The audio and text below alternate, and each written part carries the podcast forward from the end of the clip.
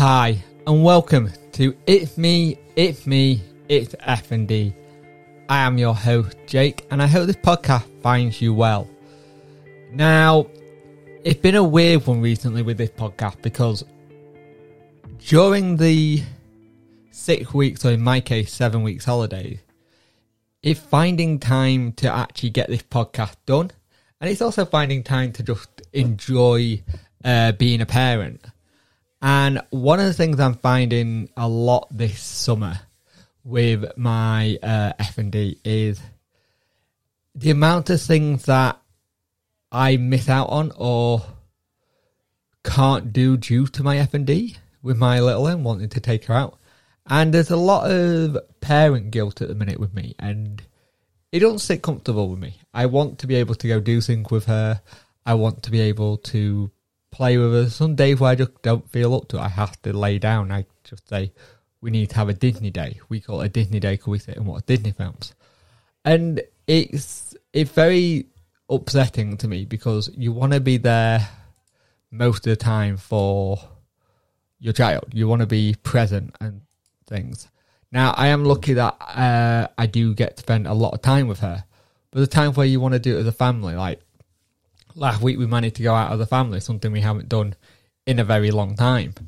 And it was nice. We're doing it again this week. We're going to be taking her out somewhere. But I get the feeling whenever it happens, like it's like it's a big challenge for me. After just doing two days of general going out and doing things, it completely kills any kind of either motivation I had or any kind of thing I wanted to do. It's just not there anymore. It just wipes me out. A full day of doing things will just wipe me out, and the next couple of days I feel slow, I feel sluggish, my seizures are on point, and you feel you feel run down. You feel very run down. And that's the issue. Being an able parent, you're able to just do bits and do a lot of things. When you're disabled people, you have to pick and choose which days you can do what. Because some days are worse than others. And I've seen a couple of my friends really struggling with this this holiday. I don't think it helps either that it's very hot at the minute as well. So here in the UK, we're struggling with the heat. And I know there'll be people who are in a different position than us in terms of heat, and it's like they're used to it. We're not used to it here in the UK. It's something we're not used to. It's something we're going to have to get used to. But it's how we deal with it, how we go about things. And like I said, at the moment, I'm having some real bad parent guilt. And it don't help. It doesn't help the fact that you get the guilty feelings and stuff. And you have to go with what you can do. So, with that said, if you're a parent or if you're someone who's got a child with FND and they're feeling bad because they can't go out and do certain things with their friends or they can't do things, pace yourself.